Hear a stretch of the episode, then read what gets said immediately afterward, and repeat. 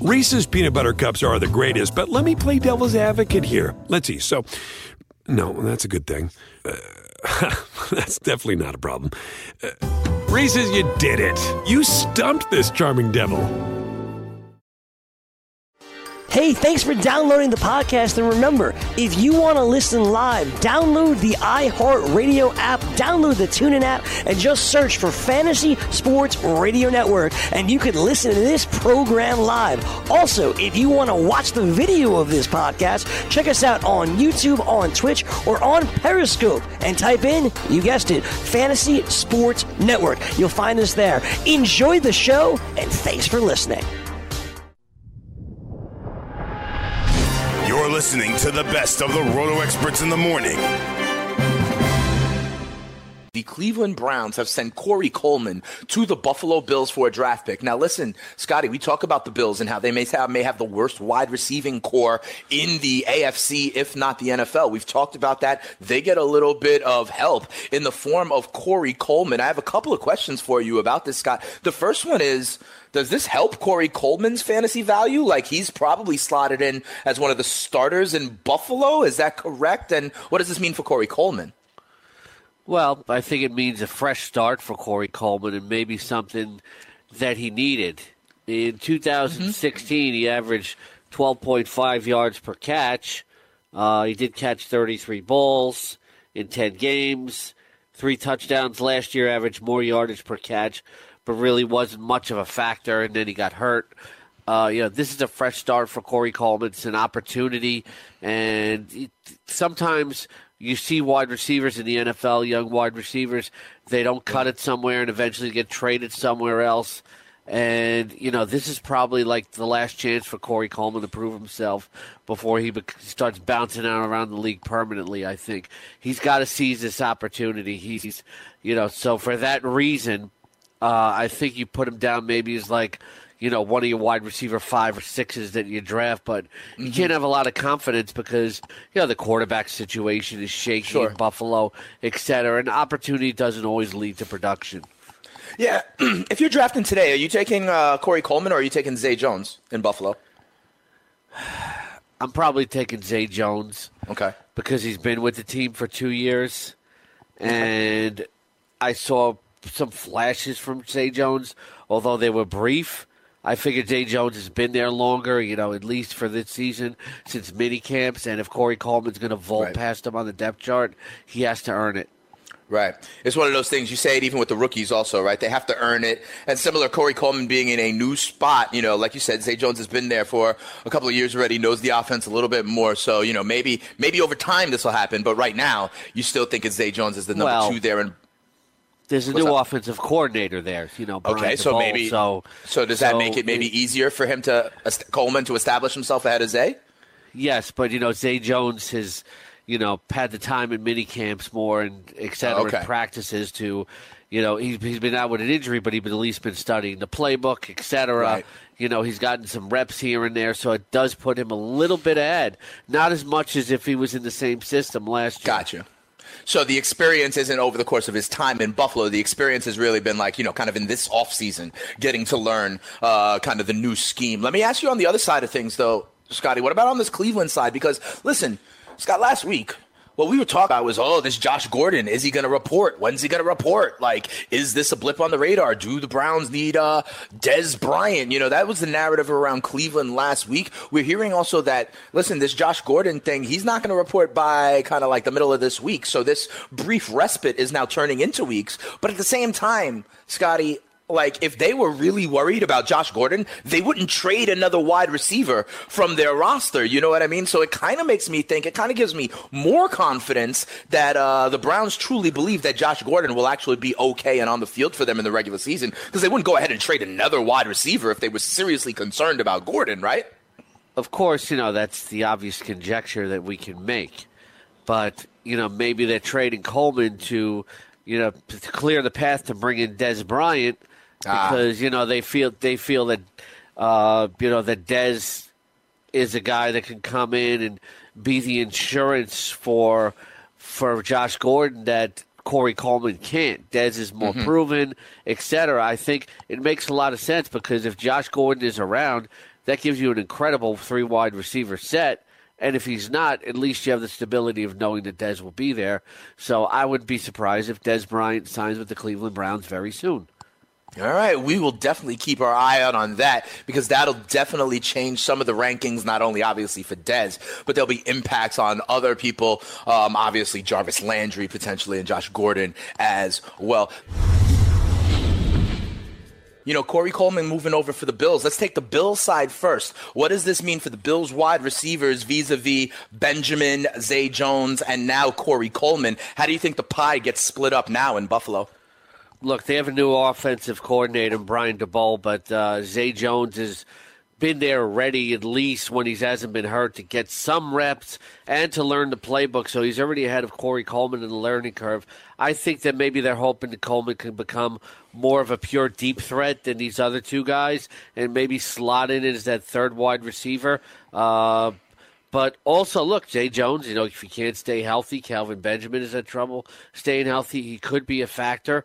You know, this is, I think, a pivotal pivotal season now for Corey Coleman because they mm. just gave up a seventh round pick in 2020. They basically threw the guy away. You know, right. and look what look where he was drafted, and he's got to step forward this year or become just another failure that bounces around the league for years. I mean, you look at guys like him and Laquon Treadwell, etc. Right. You know that Michael Floyd. They, Michael Floyd. They spend well. Floyd is. I'm looking at guys in more recent seasons like mm. Laquon Treadwell, who like they spent this high draft capital on him, and now they're faced with like, okay, you better do something, or you might be out of the league, or you could be bouncing around it. So I keep Corey Coleman on my radar in a larger league. Maybe he's a final round pick, but uh, not a lot to move the needle fantasy wise. Fair enough. Last chance saloon for Corey Coleman. Let's take it on the other side of things. Let's look at this Cleveland situation now, okay? Now, without Corey Coleman there, we know Jarvis Landry is apparently showing out in practice. I really believe Jarvis Landry is going to be a solid wide receiver, too. We know there's Josh Gordon there as well with his trials and tribulations. We know about the buzz about potentially Dez Bryant joining the dog pound, them clearing out Corey Coleman. Once. There, there you go, Scotty. One school of thought is listen, this might mean that uh, they have faith that Josh Gordon would be there, or else why would they trade other wide receiver assets? But one of the other schools of thought, you mentioned it in our previous hour, is maybe they're just clearing the way for Dez to feel comfortable as, uh, you know, kind of a, um, a main piece of the offense in Cleveland as he does sign. Well, let's read the tea leaves. What do you think this means for the Browns wide receivers, Scotty? I'm going to say it means Dez Bryant signs with them this week. Really? Because, you know, Brian, it makes a lot of sense now for Brian because when you have Dez Bryant, Josh Gordon, and Jarvis Landry to that's load up against defenses, that's nice. That's nice. Yeah. Look, Dez is overrated. He's only had three good years.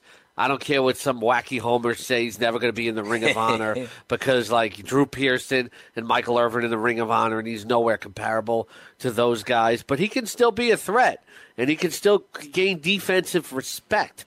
So if you're attacking a defense with those three wide receivers, you're really putting a, a lot of pressure on the secondary. And then if you can't trust Josh Gordon, you say, look – we still got Dez. He can step step up and be our number two. He can either be he can either be a necessity as our number two or a luxury as our number three. Yeah, I like that. And we talk about also the types of wide receivers uh, that a team has. And you know what I like about this fit potentially with Dez in Cleveland is that, you know, Dez is one of these kind of tough at the point of the catch, box out wide receivers, right? Jarvis Landry, we talk about as great in the slot, kind of a shake and bake Ricky Bobby kind of in the in the slot going underneath kind of wide receiver. And Josh Gordon is this Please get the invisible playmaker. fire off my friend.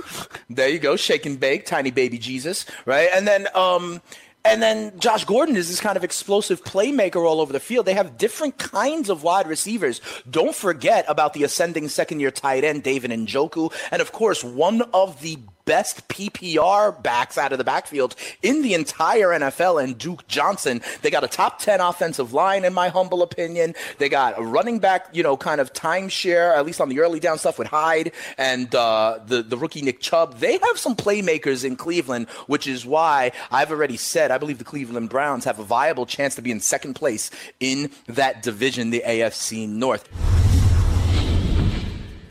we stay in Miami, um, Scotty, they're listing Kenyan Drake and uh, Frank Gore as co-starters, not even like an RB1 and an RB2 like we have in some other situations. They are listing literally Gore and Drake as co-starters. Yet, as you know, Scotty, I mean, Kenyan Drake is going so much further ahead of Al, uh, not Al Gore, excuse me, that would be an inconvenient truth, of Frank Gore. Um, you know, you have Kenyan Drake and what which I see is, is which is his nickname. Yeah. the inconvenient truth. You have uh, Drake as, you know, like running back 14, and then I got to scroll all the way down. I still haven't found them just yet to 60 for Frank Gore. Now, listen, they're on the depth chart as co-starters. That has to represent some value for Gore. Or like, what does this mean? What do you buy it? What do you think about these running backs in Miami? I mean, Frank Gore always there, always reliable. I don't want to buy it because maybe it's more motivational than anything Okay. else. Uh, you know, if there's going to be 25 carries in a game, I would say, you know, uh, 16 or 17 would probably go to Kenyan Drake. You know, Gore's going to have his role, but, you know, he's not going to threaten him as the starter ultimately. One of the Dolphins beat writers saying that he thinks uh, Drake is going to lead the team in receptions. So you have to think about the versatility. Frank Gore hasn't been a good pass receiving back since his earlier days in San Right. Francisco. So, yeah, Gore will have his minor role, I think. And, you know, this kind of indicates it, but I'm not bumping Kenyan Drake down. Uh, depth chart that we always got to keep our eye on is the running backs in New England. And Scott, remember, Sony Michel is having a knee procedure, okay? He's going to be out for a couple of weeks, maybe even into the first couple of weeks of the regular season, all right? So the Patriots are listing Rex Burkhead as their RB1. Now, Burkhead had some injury issues of his own last year, Scotty, but when he was in there, he, you know, the Patriots running backs over the last few years have been like you know which guys are the kind of like between the tackles guys and you know which guys are the kind of like pass catching guys you know the james whites the dion lewises right and then you knew about the Gillislees you knew about you know um, you know they all had this kind of role burkhead was the kind of guy who could run for them and was a threat out of the backfield. And it looks like Burkhead is the RB1. Given this Sony Michel news, which Patriots running back are you drafting first, Scotty? I'm still drafting Michel first. You know, the latest report came out is that he should still be ready for the regular season. I think it makes it iffy when you look at the overall reports, but you know, Burkhead's going to be listed first regardless because he's a veteran, and Michel still has Right. to earn that throughout camp. Uh, you know, this makes Sony Michel something of a value, possibly. You always have to worry with knee injuries whether they linger, but if people are going to bump him down the board, you know, he's going to bump him down a few rounds and you know then you grab Sony Michel, and in week four Yeah. when the when the knee no longer an issue, you might have gotten them at a nice value. So that's that's something to consider. Sometimes when people draft, uh, look at injuries while they're drafting, they look at temporary and not long term outlook, and it causes them to pass on some guys, and maybe create some opportunity for you when guys are Yeah. bumped down about two rounds. So that's what I'm looking at with Michel. There's no there's no indication yet. There was there was a early indication that it might last into the regular season, but then the reports pulled back and said that he should be ready for the regular season. Look, knee injuries can be risky, but uh, you, look, you never know what you were getting with Michel, even if he was healthy, because Right. of how this Patriots backfield always looks. But look, at the same time, it might create it might create some some needed uh, pessimism on too, because I think you know there were some people were drafting him too high, saying he plays in a great offense. He was a first round pick, and maybe taking him over some other rookies that he really shouldn't have been taken over. Yeah, no, I, I hear what you're saying there, Scott. Remember, sometimes people were maybe hyping up a little too much and forgetting the fact that the Patriots running backs is such a whack-a-mole situation anyway. But this knee injury can definitely temper expectations. I got to tell you, Scott. I also listen. This idea of the the the uh, kind of injured rookie running back. I have won championships off of this, Scott. In my main dynasty league, my main home league, in 2013, I drafted Le'Veon Bell in the sixth round because he was coming back from an ACL injury, coming back out of college, you know? And I have kept Le'Veon Bell his entire career. I had him as a sixth round pick, and now this year he's escalated. He's my first round pick, but that's okay. I will hold on to that, and I have the championship to show for it. You could do have done the same thing years ago with Todd Gurley. Remember his first uh, he missed the first four games, I think, his rookie year. So don't completely lose faith on a guy like uh, Sony Michel.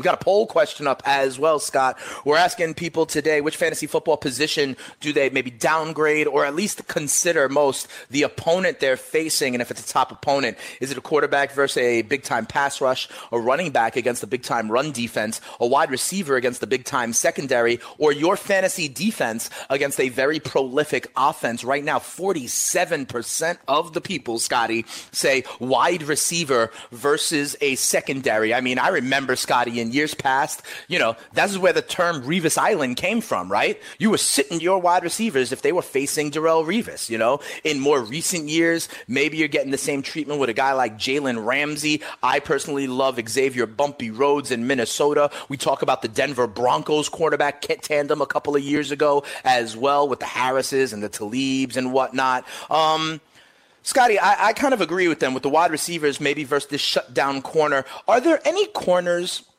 Scott, who you stay away from? Like who you are staying away from, maybe more in DFS, right? Maybe not in, in season long. Because if you have your guy, you know, Mike Evans, let's say, you're not sitting him, even regardless of what cornerback he's facing. But maybe at the bottom, you know, kind of on the fringe sides of your roster or in DFS plays, what cornerbacks are you kind of like avoiding, let's say, a la Darrelle Revis? Because 47% of the people are saying that's the place to really consider the opponent. You know, again, I do disagree with this whole poll in principle. I'm not trying to be a hard butt here, but you know, you really can't say it's one position that you worry about because every team offensively has different personnel and scheming, and every defense has different personnel. So it goes from week to week. And you know what a lot of fantasy owners do is when they're facing a tough defensive player, you know they, they worry about the offensive player. If the offensive player is a star or a superstar, the defense doesn't always win by default. So you know it, you have to take it on the case be case by case basis. That said, in a long winded way to answer your question, you know, Xavier Rhodes is somebody, you know, that I could get concerned about, but I'm not going right. to sit Davante Adams because, and you have to remember that sometimes these corners don't always play man. You know, sometimes they play zone. So you, ha- you, you can't look at it just one on one. You think Jalen Ramsey is somebody you uh, you definitely mm-hmm. worry about. Uh, you know, uh, Darius Slay. I think sure, I big think play Slay. Very very underrated. But you know, there's other places to attack in that secondary. You know, you look at both Jaguars quarterbacks, like AJ Bouye, AJ Bouye. you know, is, is another guy that you, you worry about, and uh, you know, Marshon Lattimore of of the mm. Saints is another one that, that you think about as well. So, but there, there's not anybody on the list where I'm going to say, okay, I'm sitting my my number one wide receiver against this guy. Fair enough, and I agree with you. You know, when it comes to like your number one wide receiver, but maybe in DFS, you know, it's definitely something to consider. The matchup you're playing against, right? We've talked about this before. It seems like you're talking about DFS, say, like, sure, yeah, yeah, not seasonal. You know, that's yeah, that's what I mean. Or maybe your season long, maybe your season long team, Scotty. It helps you decide of starting your wide receiver three or your wide receiver four. Is that fair to oh, say? Yeah. Like, let's say you have your wide receiver that, three and your first bench wide receiver, and one of those, and your wide receiver three happens to be playing the Jaguars, right? Or by what we're saying, the Vikings, or the Broncos, or the Chargers, or some of these good secondaries, right? That could be a factor. I agree with you. Not at Mike Evans, not at Davante Adams. You're not sitting Julio Jones because they're facing, you know, Xavier Rhodes. I got that. But in DFS or between maybe your wide receiver three or four, it's something to consider. And it sounds like you're saying, you know, Vikings Vikings, Broncos, Jaguars, Chargers. These are secondaries to consider at that level or for DFS, right?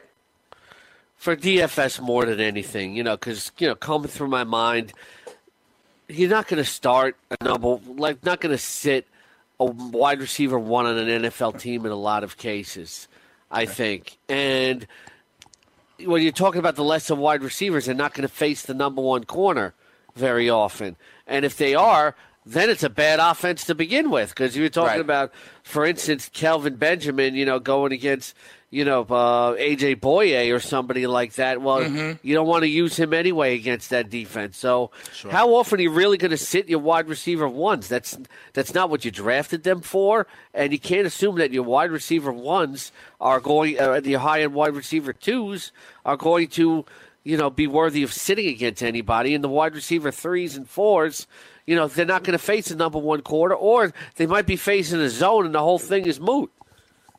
Fair enough. Fair enough. We do mention some teams, like you said, in Jacksonville, where the number two corner in AJ Bouye is still really strong. We talk about the Rams, right, where they're going to have Peters and Talib. So, on you know, maybe those are situations where the number three or four wide receiver on your fantasy team might have a tough day. Uh, Scotty, it's occasional. It's occasional. Like say Pittsburgh's playing Jacksonville.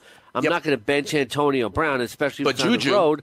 But you know, if I if I have a decision between Juju Smith-Schuster and Jarvis Landry, you Right. know, I might go with Jarvis Landry. If I'm playing in a 10-team league, this more comes into play. another running back room, uh, Scotty, that we want to talk about. You know, we've talked about places like Denver. We talked about places like Cleveland and Indianapolis and Seattle as well, with all the buzz around Chris Carson. Another one that I think is interesting is Detroit. Uh, Scotty, you know, they draft Kerryon Johnson, right? And they have, you know, kind of, you know, they spend a decent pick on him. Um, they then sign uh, LeGarrette Blunt, you know, who I like, who you know I like. They have already. Theo Riddick. They have Theo Riddick, you know, who is locked and loaded as one of the better kind of PPR backs in the NFL. And then don't forget about last year's week one starter. There's Ameer Abdullah still on this roster who everyone kind of just thinks is going to be, you know, kind of banished to the wasteland. How does this, you know, how does this work out? Especially, I want to hear about like Kerryon Johnson, Scotty, as this rookie, because to me, the, the Theo Riddick role is so clear. And quite honestly, so is the LeGarrette Blunt role is also very clear. Is this a place where Theo Riddick leads in receptions, LeGarrette Blunt leads in touchdowns, but on Johnson leads in yards? And if so, like, where's the value here? Yeah, that you know that's a that's a good way to look at it. Uh, Theo Riddick, though, you know, might see less receptions than in the past, and you know his numbers have been declining. I think ever since 2015. So you know maybe not more any more than bench league fodder. You know this team wants to get more physical. I've said it so many times, and you know they were the worst team in the red zone in the, the league last year. And LeGarrette Blunt's going to change that. And Kerryon Johnson, uh, I think he and Blunt are going to share a lot of reps. Uh, Kerryon Johnson, you know, d- does have the upside to be a decent flex. But you know he's different than Legarrette Blunt. He does run high, and you know that's something he's going to have to work on. But you know I do like him as a decent flex. I think anybody who's thinking that Kerryon Johnson is ticketed to be you know the main running back period there, I think uh, it's it's not it's not uh, it, it's it's not accurate. Are you taking on Johnson or uh, one of our Indianapolis Colts rookies first? Scotty, you know, because listen, Kerryon Johnson, we've just talked about it, right? There's LeGarrette Blunt there, there's Theo Riddick there. I mean, I don't think he'll still be there, but I guess there's Ameer Abdullah there. Uh, and in Indianapolis, we like Wilkins, we like Hines, but there's also Marlon Mack there. You know, we know Turbin comes back after suspension. So let's say you're at a point of the draft, um, you know, where you're, targeting some of these rookies. Are you taking Kerryon Johnson or are you going with one of these Colts guys? Uh, hmm. It's it's Right. It kind of depends on the format too. If I'm gonna, st- Sure. I'll probably take Kerryon Johnson like over any of the Colts guys, just because Okay. of the upside. But then I get to be later in my draft. If I'm playing the standard, I want Blunt more. If I'm playing in a PPR, you know, I'm, Hmm. I'm thinking about Nyheim, Nyheim Hines after that, and then I can't forget about Jordan Wilkins as a sleeper. Fair enough. Uh, Scotty, you are much higher. I'm looking at your rankings right now. You are much higher than the consensus when it comes to LGBT rights. I like how you el- advocate for LGBT rights all the time. Scotty, LeGarrette Blunt, you have as running back number 33, even in PPR settings. Then you drop down a little bit. Kerryon Johnson, 39. And Theo Riddick all the way down to 48. He's the one you're a little bit lower on. It seems like you think some of his even pass catching ability is going to be compromised a little bit by the influx of some of the new con- uh, new, new talent in Detroit, right? Yes. So, for example, Yeah, Scott, I'm a little down on the Jaguars. You know what I'm saying? Um, I'm a little down on the Jaguars, okay? In that division. I believe that if Andrew Luck is healthy, they take a step forward. I like the Houston Texans really to win that division. I think the buzz is great on the Jaguars and they deserve it, but I think they might have been a little bit ahead of time. If I, I don't know if I'm going to bet it, but Jaguars to not make the playoffs is at plus 110. I'm getting plus odds on that. I might consider that um, because I know a lot of people are high on the Jacksonville Jaguars. I'm, uh, I'm going the other way. I'm fading the public on this one. Scott, do you think the Jags are a playoff team this year? So, yeah, I don't see why. I mean, you know, they have the best defense in the NFL, and as long as uh, as long as they can have Blake Bortles uh, manage the mistakes like they did in the playoffs, I think they've found a formula there. So it's minus 140 for the Jaguars to make the Yep. playoffs. So that means Yep. you have to spend uh, how much to make $100? 140 bucks. 140. to- the minus 140 means 140 will get you 100. And then on the plus 110? The plus 10 means if I bet $100, I make 110 if I'm correct. Right. Okay. Um, I just think in the A, I just think. Scotty, I just think in that division in the AFC South, listen, I think Houston gets better. I think Indianapolis gets better, you know, and I, I you know, Jacksonville had a couple of like pick sixes last year and stuff like. Don't get me wrong, I think their defense is very stout, uh, but Blake Bortles had a run of like three games where he was good. I'm still not, you know, I, I just feel like you know, there's one team every year that there's a lot of buzz on that falls a little bit flat. I mean, this team was a punchline for the better part of a decade, and they made a huge jump. They now have a first place schedule to contend with as well. I don't know. I just, uh, you know, I don't have. It's a gut thing. I got to tell you the truth. Uh, I'll, I'll be honest with that. But for some reason, I just, I, I just think everyone is. He's there. Everyone's darlings this year. The Jacksonville Jaguars. I want to see how they handle expectations, and I just, and that combined with Andrew Luck back in that division, and the Houston Texans getting better with Watson and uh, Watson and Watt coming back, things of that nature. I, uh, I could literally see the Jaguars finishing in third place in that division. Tennessee I'm is not- always a quality time team as well. Yeah, I'm not agreeing with you. Uh, first off, Okay. with the schedule, schedule thing, you base that a lot on last year and not this year. And number two, if they're a good team, well, you can't assume that, you know, if they have a tough schedule, well, anytime the Jaguars are on the schedule for anybody else, that's a tough matchup for them. Uh, you, you're talking, when you, when you say the Colts, you're looking at one player Yeah. versus a more complete team. Uh, you know, the, the the Texans, to me, you know that that's more of if they stay healthy. I think they're a more formidable opponent, but you know I don't think the Colts are a good good as team as the Jaguars.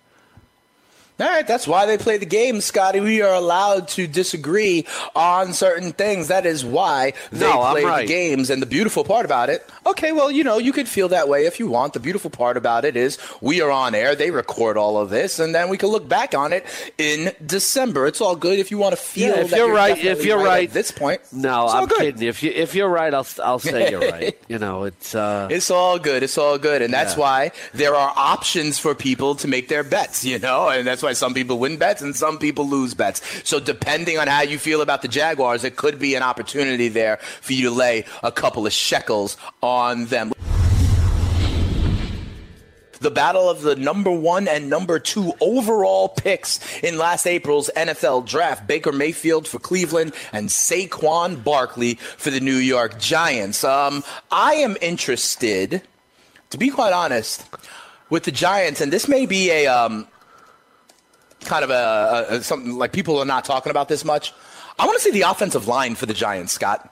I want to see the offensive line for the Giants, okay? We know that the Giants have playmakers, okay? Odell Beckham, Saquon Barkley, Sterling Shepard, Evan Engram. I trust those guys. I trust those guys. You know, we have drawn comparisons of these Giants playmakers to like the Pittsburgh Steelers, right? Rivaling the best skill positions in the NFL. Eli Manning, we know what Eli Manning is. Is he like an, a quote unquote elite quarterback, which is what the narrative and the questions have been? No, not at this stage of his career. Is he a quarterback that can move the ball with if he has time, that can, you know, be prof- Yes, absolutely, right? What I have seen though is that this offensive line continues to defecate the mattress, and Eli is not a mobile quarterback. He's learned from his brother going into the fetal position right away. But They sign Nate Solder. They draft Will Hernandez. With Eli only having what, maybe one or two years left, they have to protect their fringe Hall of Fame quarterback, right? So that's what I'm interested to see. I'm interested to see if this O line can hold up because if they do, I think the Giants offense can surprise some people this year. Yeah, you know, they also have uh, now Patrick Omameh, uh, you know, who they signed from the Raiders, too, as well. So. Mm-hmm. A lot of it last year was not only did he not have the playmakers, he didn't have the protection, and I think a lot of people right. are assuming Eli Manning do, is done when a lot of external factors uh, surrounded him. I think he can return to be a respectable quarterback. Uh, I think he can still make all the throws. He's he, he's no longer he no longer has the star power, but I think it, the team around him is built better this year. Everybody's looking at quarterbacks like Mitch Trubisky and et cetera. Like the the the cast is better around him. Well, why not take a proven guy who's had a better cast around him. And Eli Manning can be very viable in two quarterback fantasy leagues this year. And uh, you know the Giants are good. Uh, to me, the Giants are the second best team in the NFC East. Uh, I think you know maybe they just missed the playoffs uh, because mm. I'm not thrilled by what what they have defensively there. Uh, and the NFC is I, tough I, overall. I, I, think I think the, the NFC is tough. I think it's the Eagles, then the Giants, then then uh, then probably Washington. I think Dallas pulls up the rear. Okay, so let me ask you this. You know, you can make some money on this one, Scotty, if you think the Giants are a playoff team. If they do take that step forward, the New York Giants are plus 325 over on mybookie.ag to make the playoffs, Scotty. So would you be willing to throw some money on the Giants? You'll get three, you know, 3.25x on your money. So if you put in 100 bucks on the Giants to make the playoffs, you're getting back 325 as your winnings. If you don't believe in it that much, you want to lay 50 on it, you know, you wind up with, oh, I don't know, let's do the math around 160, 160 250 on $50. Is that a bet you might be willing to make? You think you can multiply it by three three times here if you do think the Giants can sneak in and make a playoff run? Yeah, I don't. Th- I don't think I'm willing to do that. No. You, you All right, fair enough. 100. I make I make 325. I think I'm throwing away 225 dollars. All right, yeah. fair. So you're gonna pass. What I want to know, Giants. what I want to know is, is that I'm not laying that. Okay, look, Dave, okay. I'm not laying. I'm not laying that. What I want to know is, what are the odds when I go to a Jet game that yeah all these Jet fans are going to look like Jerry Seinfeld? The odds are 20 to 1 because the Jets and New York represent a melting pot. You know what I'm saying? So they're not going to all look like Jerry Seinfeld. They'll also not be putting people through tables, which is something that I know our friend Gabe Morency might be interested to see. Let me make one more other point. Um, Maybe Scotty, I'll do it myself. The, um, maybe. I see you have Brandin Cooks as wide receiver number 22, and then Woods as number 31, Kupp as number 33. If that's the case, right, and we think these guys are going to be all kind of. Uh, good but inconsistent on some level, with Kupp being the most consistent. You have currently Kupp ranked as the third out of these three Rams wide receivers. I got to think to me, that means that Cooper Kupp represents the most value. I also saw last year, Scott, that Cooper Kupp led the team in targets and led the team in red zone targets. Um, and it's not like, you know, Cooks is going to be a red zone target who just came in. He's more of a stretch the field kind of guy. So I think the biggest value of these three wide receivers is Kupp. I might even even rather have Kupp than Brandin Cooks because of the inconsistency and the chemistry we've talked about. You have Cooks at wideout 22, Woods at wideout 31, Kupp at wideout 33. With all things being equal, I, sound, I find the most value in Cooper Kupp. Yeah, I think so, and you'll see the ADPs like reflect that a lot. And mm-hmm. you know, mm-hmm. I'm gonna I'm gonna be doing like changes to my ranks very soon, sure. and probably Vault Kupp over those two guys. I don't think a lot of people realize that Cooper Kupp is goes six to two oh eight with great mm-hmm. route running and great hands. So, uh, you know, to me, he's he's going to be first. Okay, fair enough, and obviously and he we'll does represent the best ranks. value. You're right. You know, and I think Scott, can I ask you something? Like, thanks for saying that. That we he does represent the best value. Do you think that that's kind of a? I know you say you don't like to make these kind of general statements, but I'm going to make a general statement and see if you buy it. Like when you have these two guys that you think are going to be close, you know, that you think are going to be reasonable, reasonably close, isn't it the right approach to kind of t- wait and take the guy who's going lower because that represents the most value? Well, you can't always wait. Okay. It, it, it doesn't always work out the way you want it to because now there's going to be more buzz on Cooper Kupp Right. of these reports, and he might get pushed up the draft board. I'm seeing reports out there uh, about someone whose hands maybe are not as great and who might be struggling a little bit in the pass game. And that's a rookie that I know you like, Scotty, down there in Tampa, Ronald Jones. Reports I heard a beat reporter say, quote unquote, he needs softer hands and that he's struggling in pass protection. The, the uh, also notes that at USC, you know, he didn't catch the ball as much. Also, maybe struggle a little bit in pass pr- protection. Pass protection is something rookie running backs always, a lot of them struggle with, at least early, you know. But what do you think about this? I know you've said that he has the ability to kind of break these long runs, but Scotty ain't going to break long runs if you're not on the field, and not being able to handle blitz pickup might be a reason to not be on the field. What do you think about this? Does it give you any cause for concern about Ronald Jones and his ability to be that workhorse for Tampa? Yeah, I think you know it's something definitely to take note of. You know, I, I love Jones as a pure runner. You know, maybe better better than anybody uh, other than Saquon Barkley uh, in this in this class. You know, just for pure talent. But yeah, like you said, if you can't block for the quarterback, you're going to get him killed. It's you're not going to be on the field. You also have to catch some. You don't have to catch passes out of the backfield to, to you know to be uh, you know, that workhorse type of back, and he's definitely talented in Peyton Barber. So this bears monitoring during the preseason. You do hear this about a lot of rookies, and eventually they do pick it up. But it's it's something. It's definitely something that's a strike against him when you hear hear a report like this. And you know, I'm going to have to consider you know drop him into my ranks in a few pay, pegs because you know this could affect the amount of reps that he gets on the field. But when he's on the field, though, I think he's going to be so spectacular. It's going to become a conundrum for the Buccaneers. He, if he keeps pass blocking doesn't improve. But you know this guy could probably score from anywhere on the field, so you could be looking at a timeshare maybe between Peyton, uh, Peyton Barber and Ronald Jones there. Uh, So yeah, I think I think now we're looking at danger of another timeshare with a mm-hmm. rookie because you're not hearing this about Rashad Penny. You know that the pass blocking is the issue. It's just Right. Chris Carson's playing so well. You're not hearing about this about Derrius Guice either. So you know this is a strike against him, and it could put Guice to the top of the pack among rookies outside of Saquon Barkley. Fair enough. I think part of the reason, and, and you bring up an interesting point about Guice. Um, I think part of the reason we're not hearing it as much about Guice is because we know that Washington has such a great option in that PPR setting with uh, Chris Thompson. You know, so maybe he won't be asked to do that as much. But I hear you about Guice. What do you, you know, you mentioned Peyton Barber. Down there in Tampa, though, I always thought the kind of two minute drill, no huddle PPR back was Charles Sims. Do you think he has any value in PPR leagues?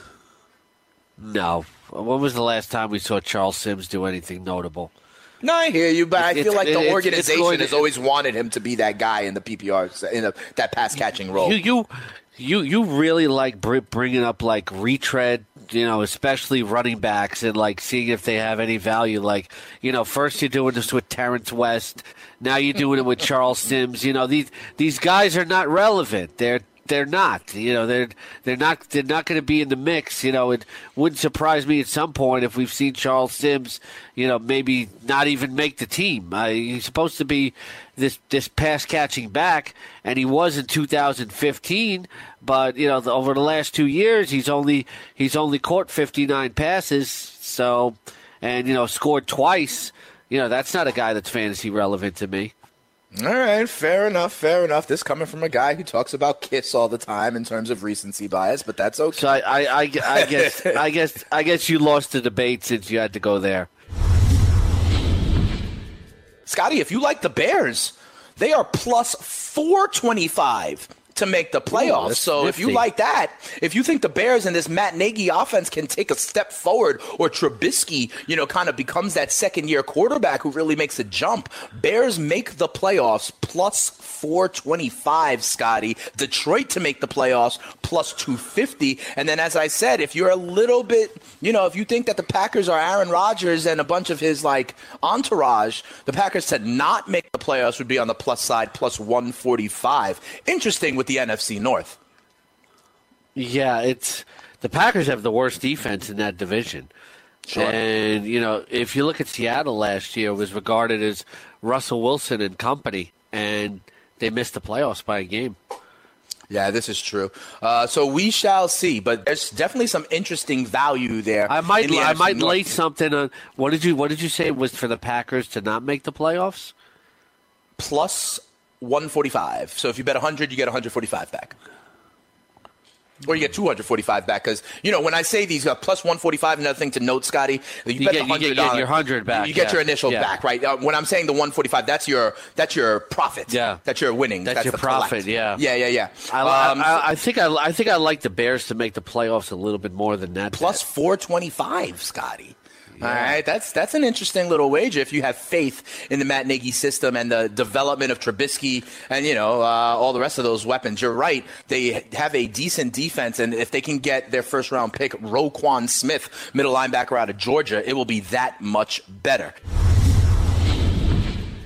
I want to talk about a poll question that I want to put up today. I was watching that Giants Browns game, right? And honestly, Scott, I don't know if you was watching it live, but the first like Yeah, three, what like the first two or three plays all had like 15 yard penalties. You know, there was like that using the helmet, there was like the taunting, and it really. I was like, oh my goodness, are they gonna? Because you know, I'm sitting on the couch talking to my lady. We're watching a football game, and I was like, watch this. This is gonna be an issue. I was telling her about like the helmet stuff and how it's gonna get called.